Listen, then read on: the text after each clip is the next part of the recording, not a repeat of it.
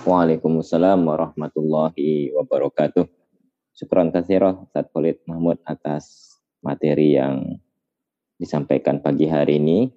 Cukup panjang dan masih ada waktu tujuh menit Ustaz untuk tanya jawab. Ada tiga pertanyaan yang sementara ini masuk, yang saya pilih satu bahwa dari Pak Surantong, orang-orang Yahudi dia keturunan Nabi dari jalur Nabi Ishak, Yakub dulu. Mereka orang-orang beriman. Kalau sekarang di Israel yang sekarang ini, apakah masih ada keturunan para nabi-nabi dahulu? Dan di Israel sekarang ini, apakah masih ada agama Islam atau orang Islam yang asli Israel? Gitu, Ustaz. Ya, jadi ya orang-orang Yahudi, apakah itu di Israel, apakah itu di tempat yang lain ya. Kalau Israel ini kan sebenarnya nama satu negeri yang mereka bangun ya, Israel itu. Tetapi kalau manusianya itu sebenarnya itu Yahudi itu. Itulah Bani Israel itu adalah Yahudi. Jadi keturunan Ibrahim dari Nabi Ishak. Itu seluruhnya disebut sebagai Yahudi secara darah ya. Nah mereka ini tadi, jadi ya dulu beriman ya, sebagian beriman, kemudian ketika ikut Nabi Musa menyeberang itu ya sebagiannya karena kagum pada Musa saja pengen diselamatkan dari Firaun, sebagiannya memang sudah beriman sebagaimana di dalam cerita beberapa ayat sebelumnya ya. Jadi sebagian kecil dari mereka beriman ikuti Musa, sebagian besar yang lain bukan karena iman tetapi ya karena ingin ikut selamat saja. Nah, kemudian setelah mereka bisa selamat menyeberang, Allah menurunkan Taurat. Jadi Taurat itu diturunkan bukan sebelum Nabi Musa ke Firaun, tetapi setelah Nabi Musa selamat dari Firaun. Baru kemudian diturunkan Taurat, diajarkan kepada Yahudi.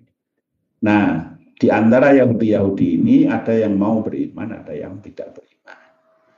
Nah, sebagian dari Yahudi yang beriman ini berketurunan-berketurunan ya, kemudian mereka percaya kepada kabar yang ada di dalam Yahudi itu bahwa nanti akan ada nabi terakhir yang harus diimani oleh mereka.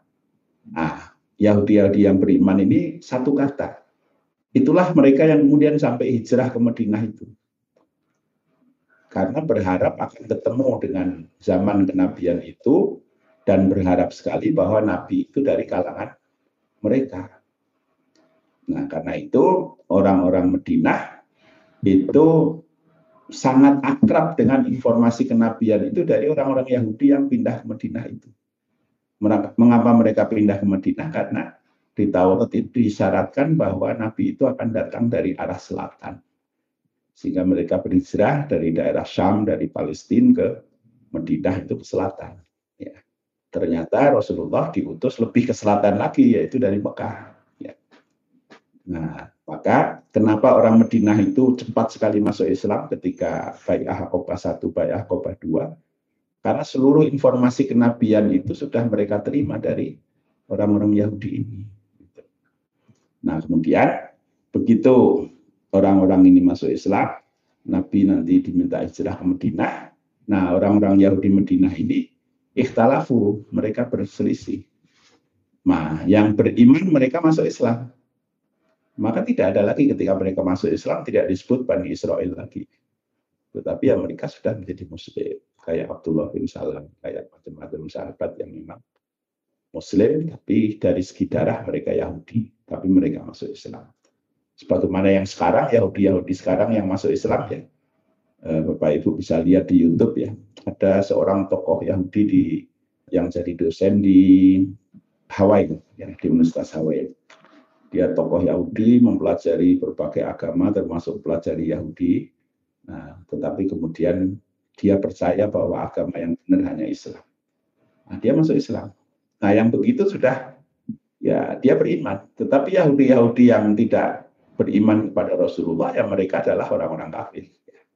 Mereka itulah, innaladzina kafaru min ahli kitab.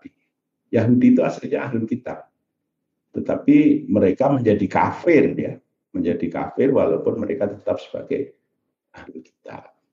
Nah, yang di Israel sekarang ini, ini ya mungkin mayoritasnya Yahudi dan mungkin sebagian besarnya adalah orang-orang Yahudi yang kafir, Yahudi yang ahli kitab yang kafir itu. Wallahu a'lam. Masih bisa Sat, pertanyaan Sat? Silakan. Boleh, Sat, ya. Pertanyaannya apakah nah ini dari Pak Sukailani sudah terjawab ya, apa yang membuat Bani Israel itu sebagian tidak mau beriman dari jawab Ustaz Khalid. Pertanyaan berikutnya, keutamaan bangsa Yahudi yang disebutkan Allah dalam Al-Quran apakah masih berlaku sampai sedangkan sekarang Ustaz? Ya, jadi memang mereka punya kelebihan-kelebihan di antara bangsa-bangsa yang lain, dan itu saya kira sesuatu yang diakui oleh banyak bangsa ya.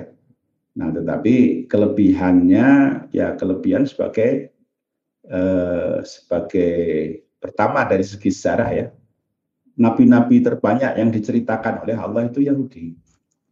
Itu sesuatu fakta yang tidak bisa kita kita hilangkan. Jadi memang faddalakum alal alamin, Allah memilih mereka di antara umat manusia yang lain. Nah, salah satunya di situ banyak sekali nabi-nabi yang diceritakan kepada kita itu adalah dari kalangan bangsa Yahudi ini.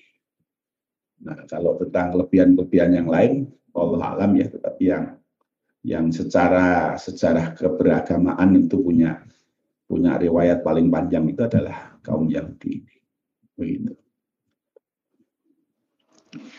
Terakhir Ustaz, melihat peristiwa di media dari Ramadan sampai Syawal ini, saudara-saudara kita di Palestina yang diserang oleh Israel, sikap mukmin kita, sikap kita sebagai mukmin yang terbaik di Indonesia ini seperti apa Ustaz? Ya, kita harus membantu mereka ya. Kalau bisa bantu dengan dengan harta, bantulah dengan harta. Dikumpulkanlah uh, infak-infak kita melalui lembaga-lembaga yang menyerahkan donasinya ke Palestina yang terpercaya, misalnya K N R P atau lembaga yang lain ya. Kemudian juga perlu bantuan-bantuan doa kita kepada mereka. Nah, saya kira Indonesia secara jelas ya di P B B juga pernyataan Presiden sebagai negara itu sangat tegas bahwa Indonesia berpihak kepada pembelaan kepada Palestina. Nah, kalau negara secara politik sudah bersikap begitu, saya kira masyarakat bisa menindaklanjutinya dengan uh, mengerahkan berbagai bantuan melalui lembaga-lembaga resmi yang yang bisa kita percaya. Wallahu a'lam. Cukup Ustaz ya. Baik, saya kira begitu. Terima kasih pagi hari ini kita telah mulai ngaji kita lagi. Sampai ketemu pada kesempatan berikutnya. Billahi taufiq wal hidayah. Assalamualaikum warahmatullahi wabarakatuh.